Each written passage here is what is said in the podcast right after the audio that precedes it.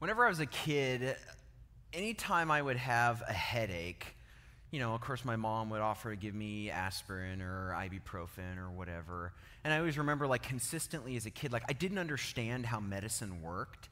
So, like, the fact that, like, the minute I swallowed it, if my headache didn't instantly go away, I would get frustrated and think, well, it doesn't work and I need to do something else. Or I would like constantly ask my mom if I could have more, that the amount she gave me wasn't good. And of course, now that I understand uh, like, you know, liver failure and things like that, I'm like, okay, it was prob- probably good that my mom didn't give me any more. But the thing she would consistently say is, it takes time to work.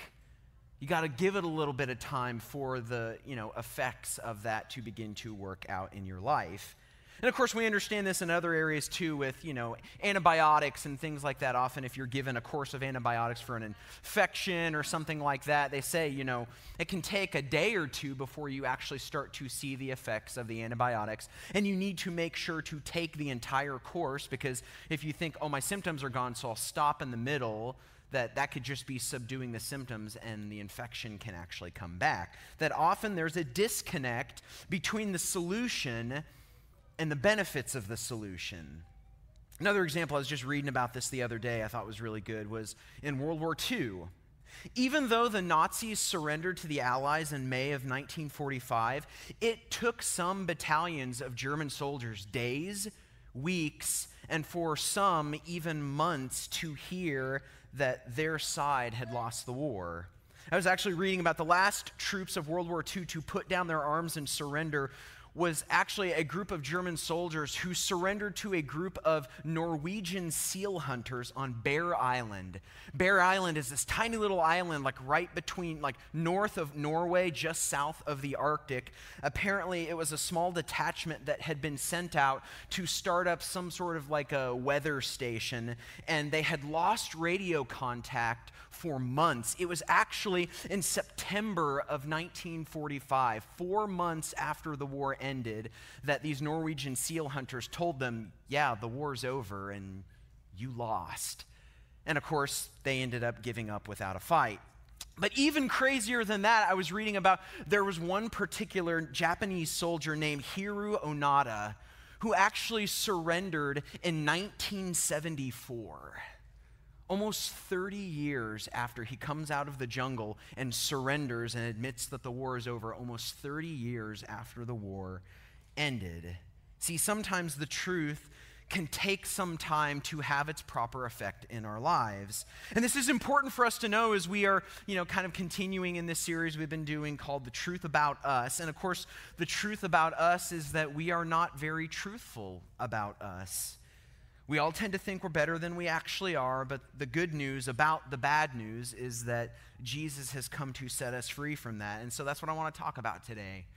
At the beginning of the series, Darren revealed the hard truth that we are not nearly as good as we think we are. We rationalize, we explain, we justify our behavior. We only tend to look to sources that tend to reinforce what we already believe about kind of deluding ourselves and others about how good or bad we think we are. And then last week, I talked about when faced with the truth about us, it kind of puts us at a crossroads where we essentially can go down two different paths we can let that truth about us drive us to a place of desperation where we allow the realization, the reality of our badness drive us in desperation to Jesus. Or we can actually put on a mask and say, you know what, I'm going to pretend I'm something I'm not. I'm going to ignore or deny or delude myself of my continual failure, and I'm going to pretend that I'm better than I am. And this mask, of course, is called self righteousness. I actually had a professor in college who he said this, and we thought it was funny at the time, but I feel like it's one of those like delayed burst things where, like, as time goes on, I realize just how true this idea is. He would always say in his class that essentially in life there are three types of people in the world. There are people who are goofy and they know it. There are people who are goofy and they don't know it. And the third type, there are people who are goofy, they know it, but they don't want other people to know it. And he said, those people are the most dangerous because they breed pretense. I have to put up a mask, I have to pretend. I have to act like I'm better than I am or that I'm something that I'm not. And so we, we end up just kind of almost condemning and judging everyone else around us whenever they don't quite match up to the standard we've actually just raised up ourselves. It's not even necessarily God's standard, but it's a, the way Darren talked about self righteousness. His self righteousness is creating my own standard and then viewing myself as meeting it in my own eyes. That's what self righteousness is. And so today, as I'm bringing this series in for a landing, today I want to talk about the what if. What if we were to give in to desperation and allow our badness to drive us to Jesus? What if we were to say no to self righteousness, no to thinking you're better than you actually are, and in humility embrace this good news that Jesus is actually the one who makes us good, not anything we say or do?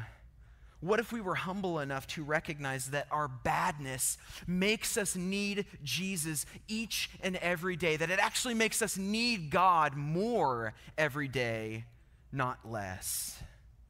Well, I can describe what that would mean in one word freedom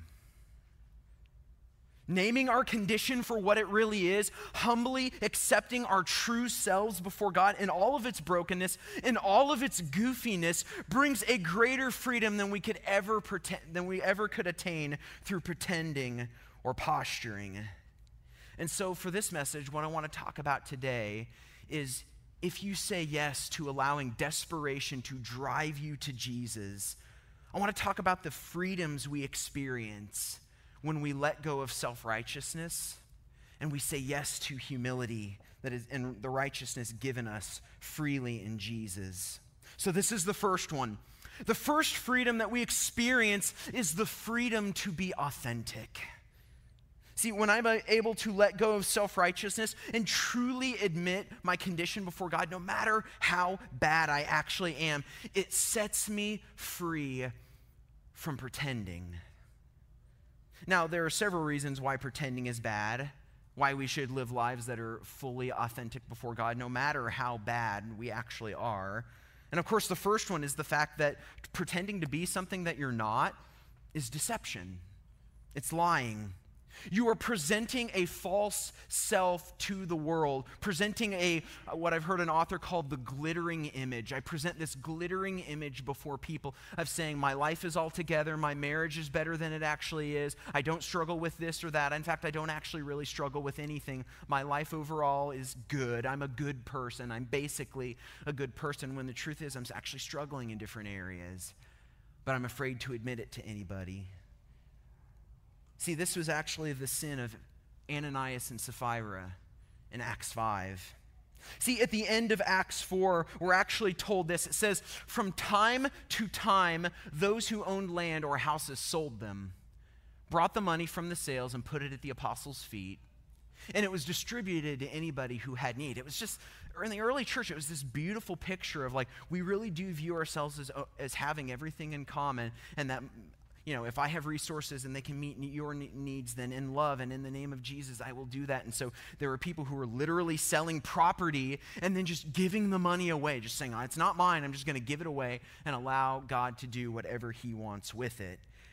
But then we see, as great of a picture as this is in the early church of what early Christian life looked at, almost immediately, and this is just human nature, we begin to see cracks in the veneer because in chapter 5, verse 1, we already see cracks in the authenticity. It says, Now, a man named Ananias, together with his wife Sapphira, also sold a piece of property. So this is running right in, you know, tandem with the way the Christian life had been lived at the time. It says, with his wife's full knowledge, he kept back part of the money for himself, but brought the rest and put it at the apostles' feet.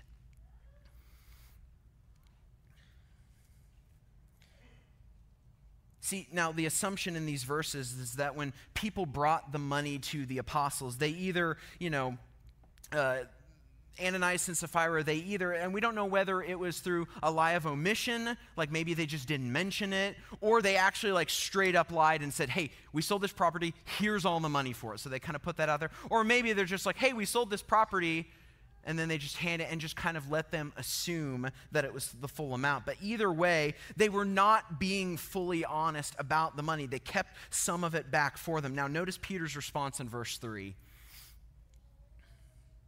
Then Peter said, Ananias, how is it that Satan has so filled your heart that you have lied to the Holy Spirit? And have kept for yourself some of the money you received for the land. Now, oftentimes we hear that and think like, gosh, if I don't like sell everything, like God's gonna, I'm lying to God and God's gonna strike me down or whatever. But notice the questions that come after where he says, didn't it belong to you before it was sold? And after it was sold, wasn't the money at your disposal? What made you think of doing such a thing? You have not lied just to human beings but to God.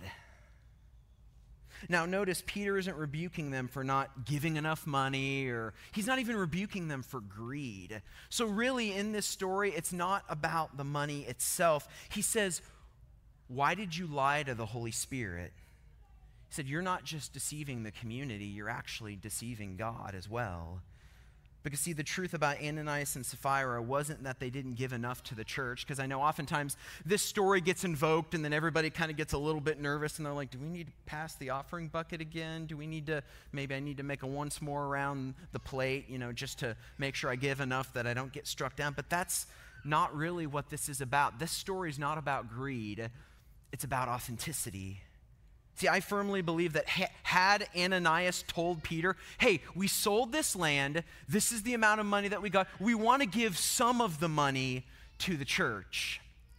Now, granted, they may have not looked as generous as other people who were giving the entirety of whatever, you know, thing that they were selling, but at least they would have been honest before God and see, that's the problem that often comes with self righteousness.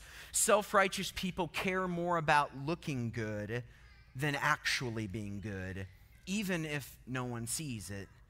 It's about appearances, and this pretending can kill you over and over and over again. See, gang, this is why job interviews and first dates are so absolutely exhausting.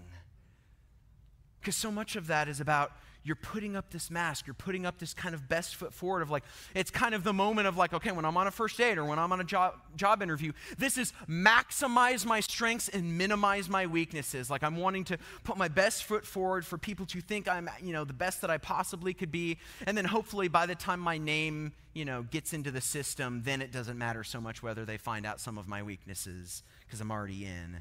Or like when you go on a date, it's like I know, like, okay, when I'm going on a first date with this girl, I'm not going to talk about Star Wars on the first date. like, Star Wars is not first date conversation. Star Wars is like third year of marriage conversation. Like, you got to you got to wait a while before you let that out because that could sometimes be a deal breaker. Thankfully, it wasn't for Lindsay. She's, no, she's not here. Okay. I may change my message and not talk about Star Wars. Uh, but see, when we become free of self righteousness, then I can be real. Even if the real me, honestly, is not that great. See, I believe God longs for us to be square with Him. Because here's the thing, guys He already knows.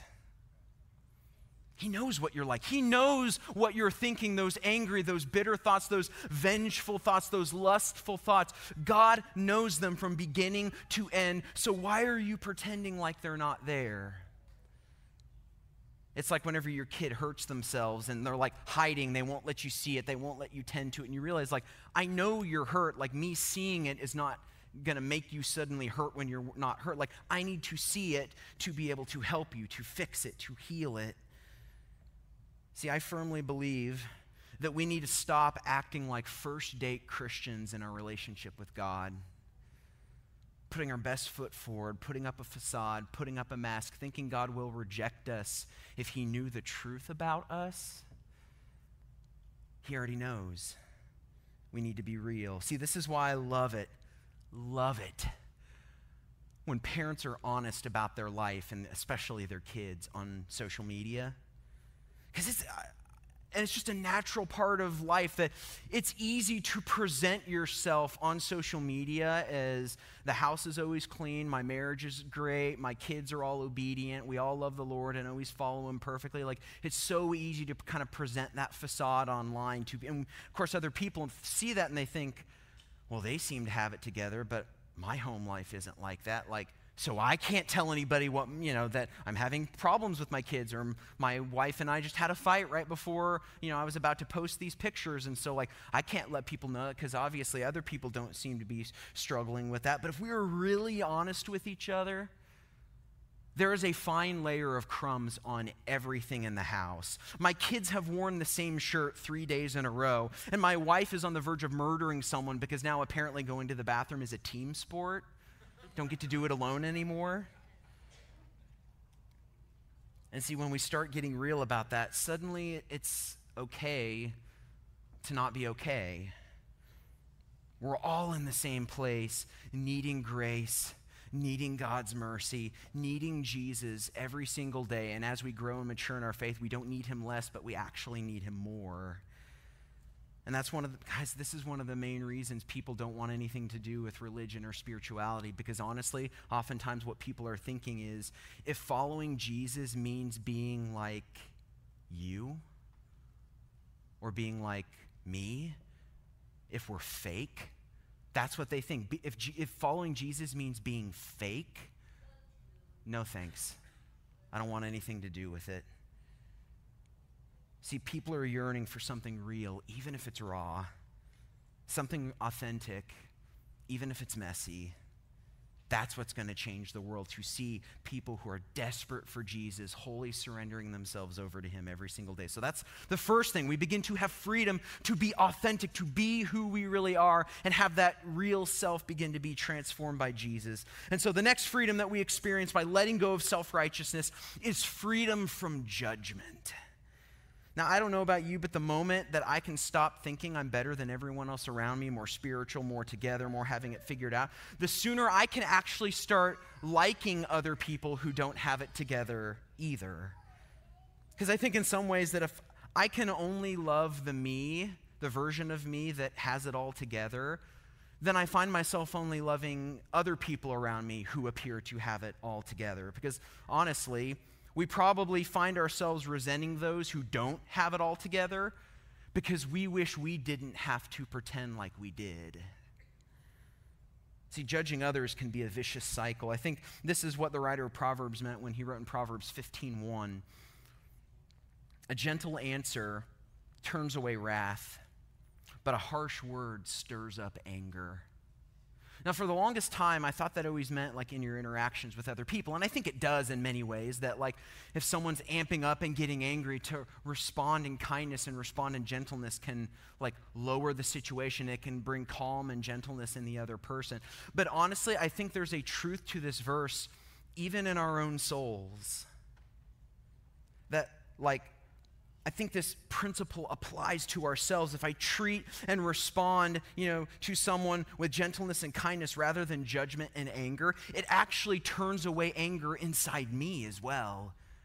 Because it's easy when I feel like I have to have it all together, or I pretend like I have it all together, and I see people, other people who don't have it all together, I get angry and I want to judge them. I mean, it's the story of the Pharisee and the tax collector that I talked about last week. Like, notice in that story that I talked about last week, all the tax or all the Pharisee focused on was other people. God, I thank you that I'm not like this person and this person and that tax collector and that man, just all horrible people. Like he's almost wholly focused on the other person.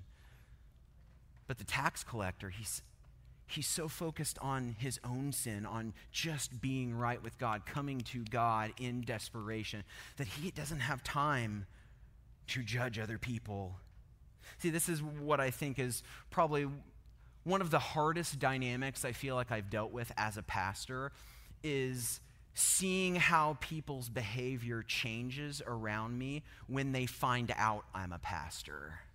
Because I remember years ago, I was at the gym and started, you know, there's this guy who always seemed to be there around the same time. We started talking, became friends and stuff. He'd spot me, I'd spot him, we'd share techniques and stuff like that, and started to kind of develop a bit of a friendship.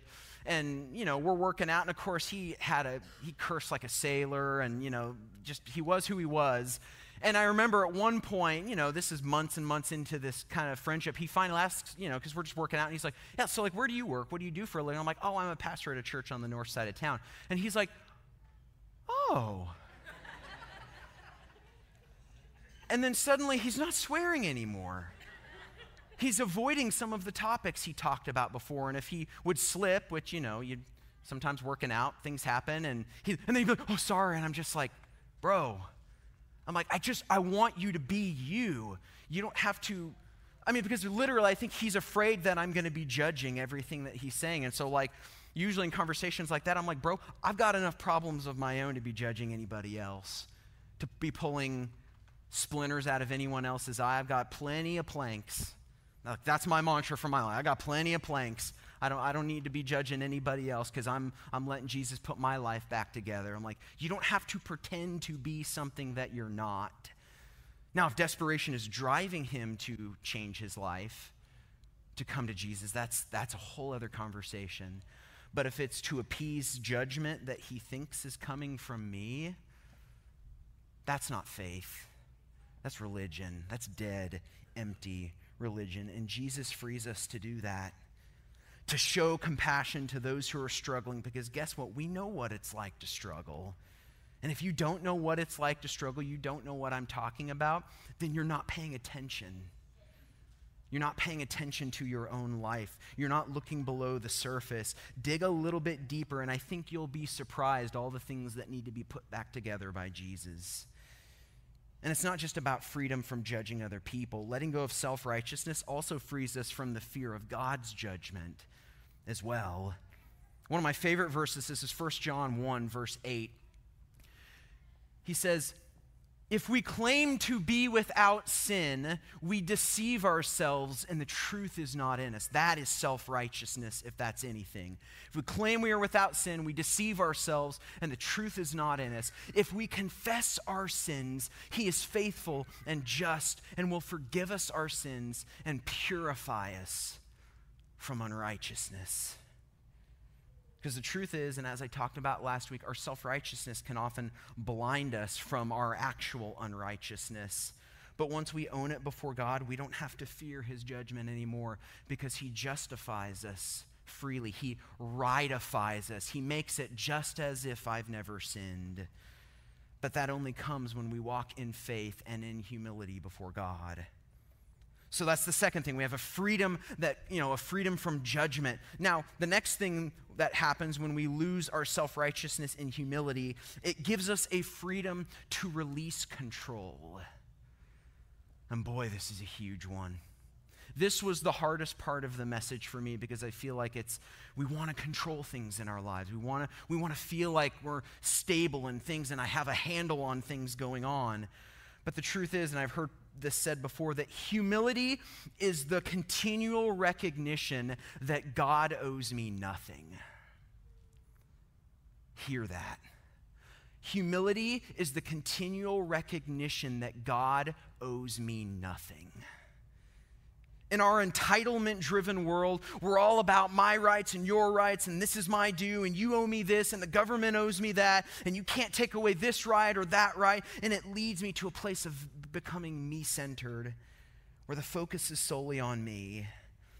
But with the Lord, He doesn't owe us anything.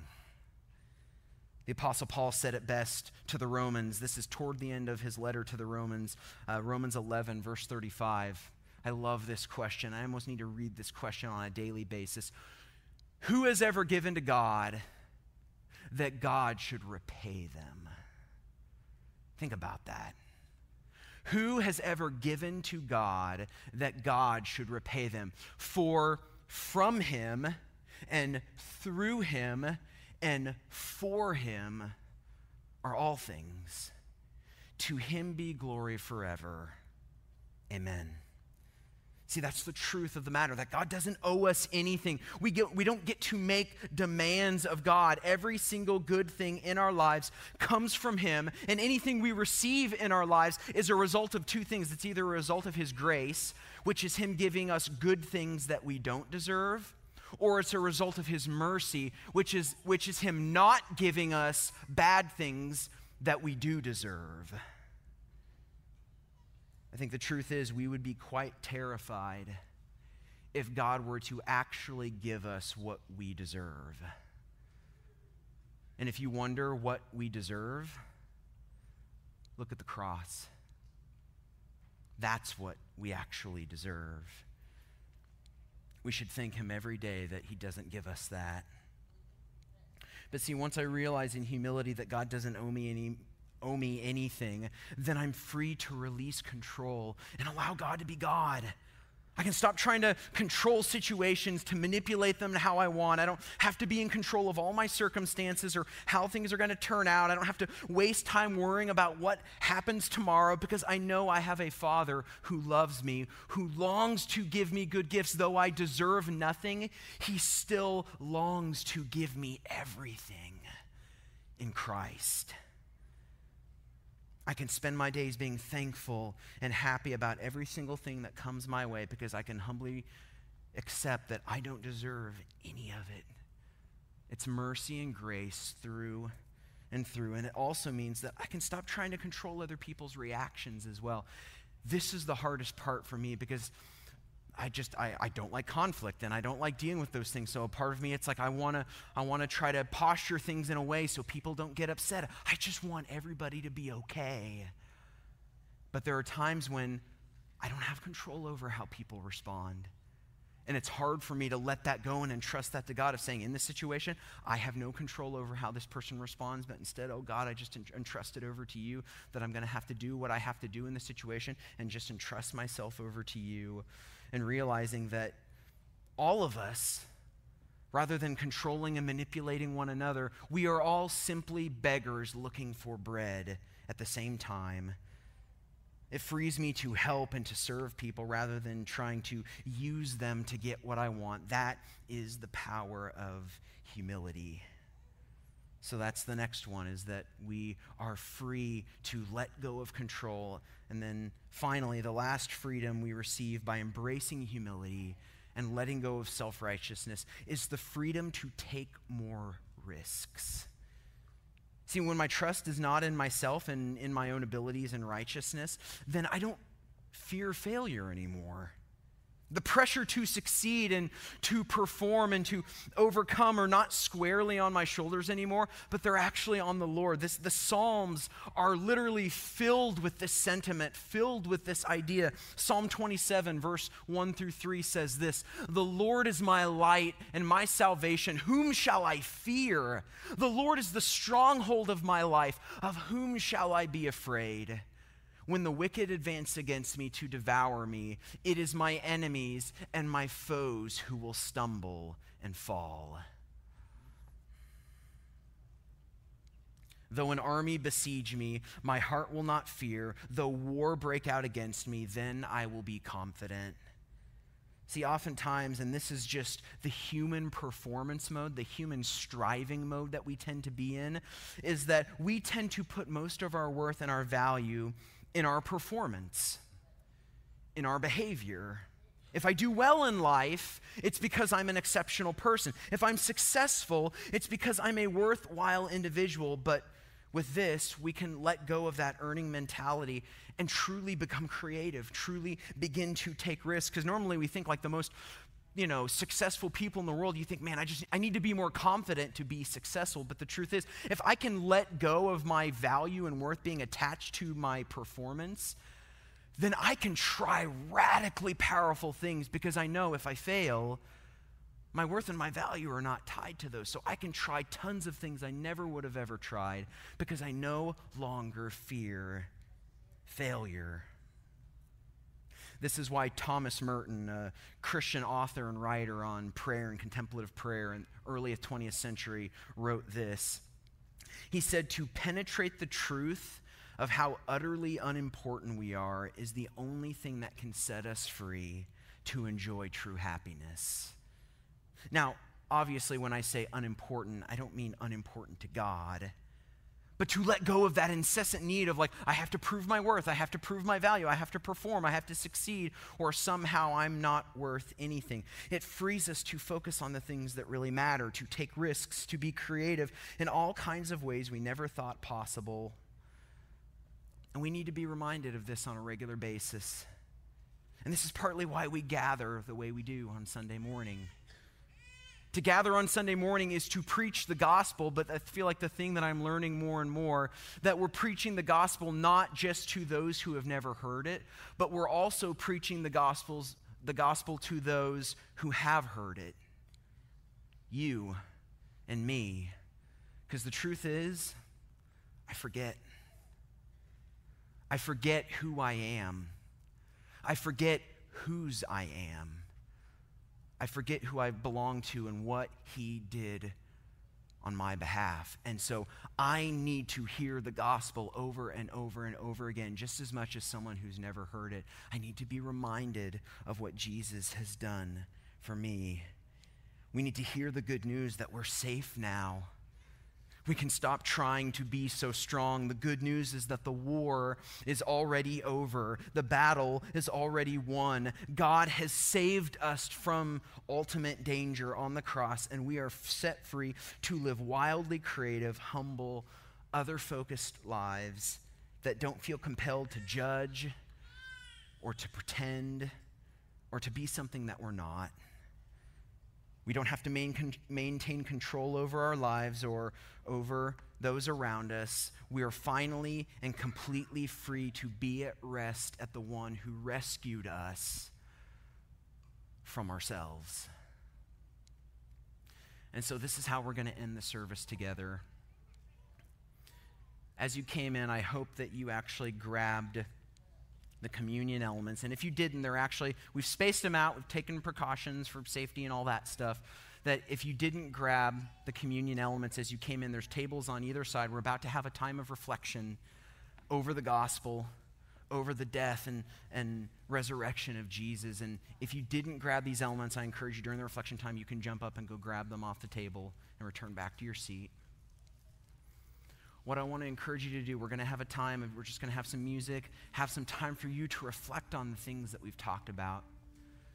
The freedoms that are offered in Jesus because of his sacrifice on the cross, because of his resurrection, we can now live in that freedom. And during this time, the scriptures talk about in 1 Corinthians 11 that we ought to examine ourselves before taking of the cup and the bread. And so I want to encourage you during these next few moments, allow the Lord to search your heart. Say, God, sh- show me, search my heart for self righteousness, places where I'm judging, places where I'm too afraid, where I'm attaching my worth and value to my own righteousness, my own behavior, where I'm afraid to take risks. Show me any area in my life that is not pleasing to you, areas of unrighteousness where I've sinned and maybe not confessed it, and I need to bring it before you because He's already made the way through the cross, through His blood, through His broken body, so that we can return back to God. So take these next few moments to just kind of sit in God's presence, reflect on the gospel, on what Christ has done for you, and then I'm going to come back up after and we're actually going to take the elements together. So hold on to them. Don't take them quite yet. And if you're watching online and taking it, don't take them quite yet. And we'll take them together as a body.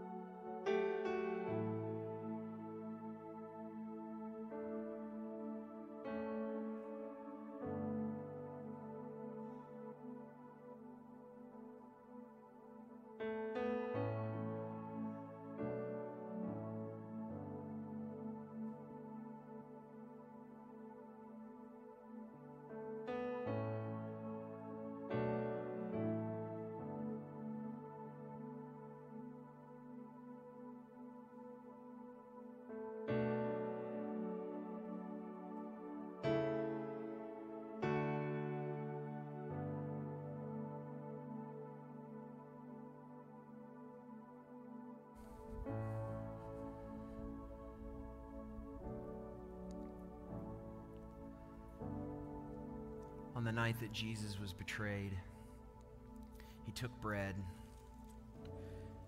and he broke it.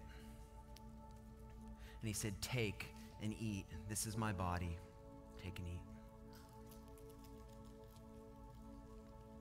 And on the same night, he took the cup and he said, This is my blood poured out for the new covenant. Drink it every time you do in remembrance of me. Take and drink.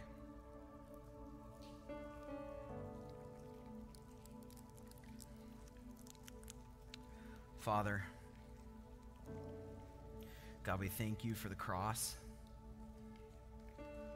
We thank you for what your Son has done for us that we could never do for ourselves. To set us free from unrighteousness, to set us free from having to pretend, from having to perform. You set us free to love and to live for you in full authenticity. And so, right now, we surrender our lives to you. We remember your glorious gospel of what you've done for the world. And we will proclaim this death until you return. And may that day be soon. And it's in Jesus' name that we pray. Amen.